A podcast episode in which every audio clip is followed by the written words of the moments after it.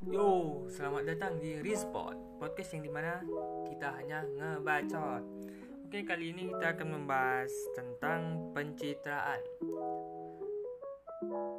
Pasti sudah tidak asing lagi bukan dengan kata ini. Bila diikuti dinamika perpolitikan di Indonesia, pencitraan menjadi istilah yang akrab di telinga setiap masyarakat Indonesia.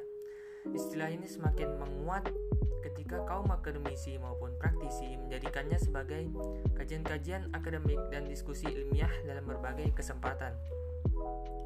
Saat ini, hampir semua pihak yang berkepentingan dengan opini publik menyadari pentingnya mengelola citra.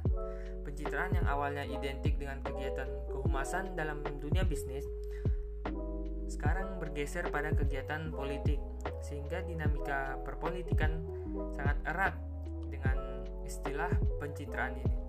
Salah satu tujuan komunikasi politik adalah membentuk citra yang baik pada khalayak.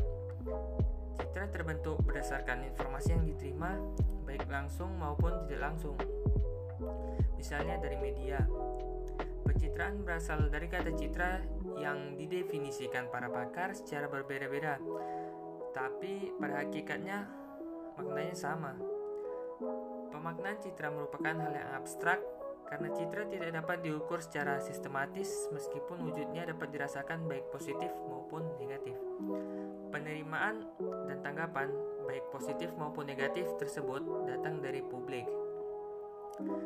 Dan bila diikuti logika berpikir Anwar Anwar Arifin, pencitraan politik atau politik pencitraan merupakan dua kata yang sama maknanya dan diartikan sebagai penggambaran terhadap sesuatu.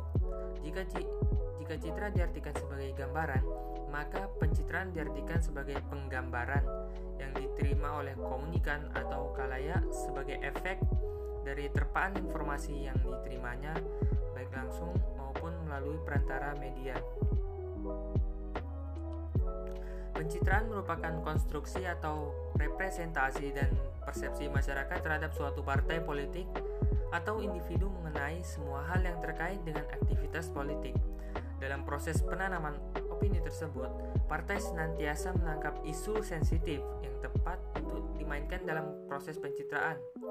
Karena melalui pencitraan, manusia memilih hal yang akan dilakukan dan juga apa yang seharusnya tidak dilakukan atau ditinggalkan.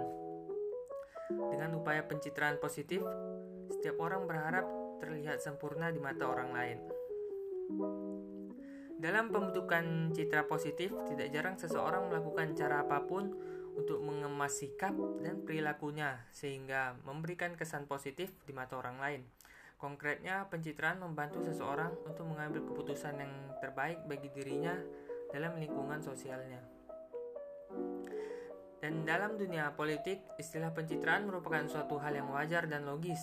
Pencitraan merupakan aspek vital yang dilakukan untuk memperoleh jumlah suara yang lebih besar, dukungan, dukungan maupun simpati masyarakat.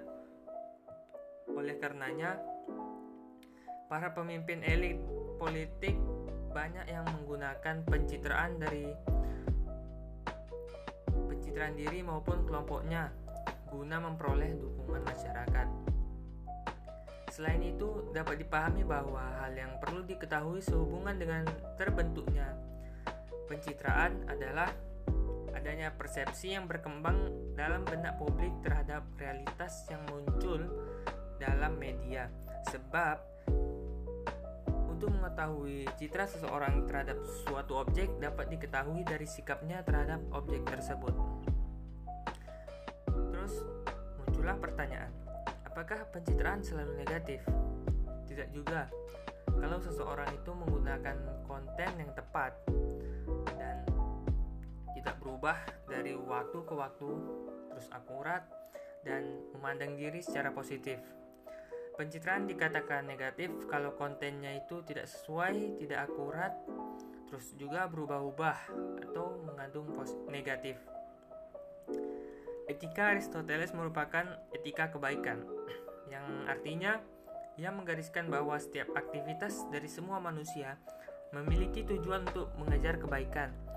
Ungkapan yang menyatakan bahwa pencitraan itu kotor sudah tidak patut untuk diucapkan. Pencitraan tidak akan lepas dari etika dan moral. karena pada kenyataannya pencitraan menjadi kotor jika dilepaskan dari etika atau bahkan membuang etika tersebut. Pencitraan menjadi kotor karena manusia yang ada di dalamnya yang berbuat dengan sesukanya demi meraih posisi atau tujuan yang diharapkan, sehingga apa yang boleh dan apa yang, yang tidak boleh dilakukan oleh calon pemimpin suatu negara harus ada kebijakan yang tegas agar tidak dapat menimbulkan konflik yang dapat memecah belah bangsa ini. Baik, itu saja bacotan kita hari ini. Semoga menambah wawasan kalian ya, walaupun sedikit. Oke, see you the next episode.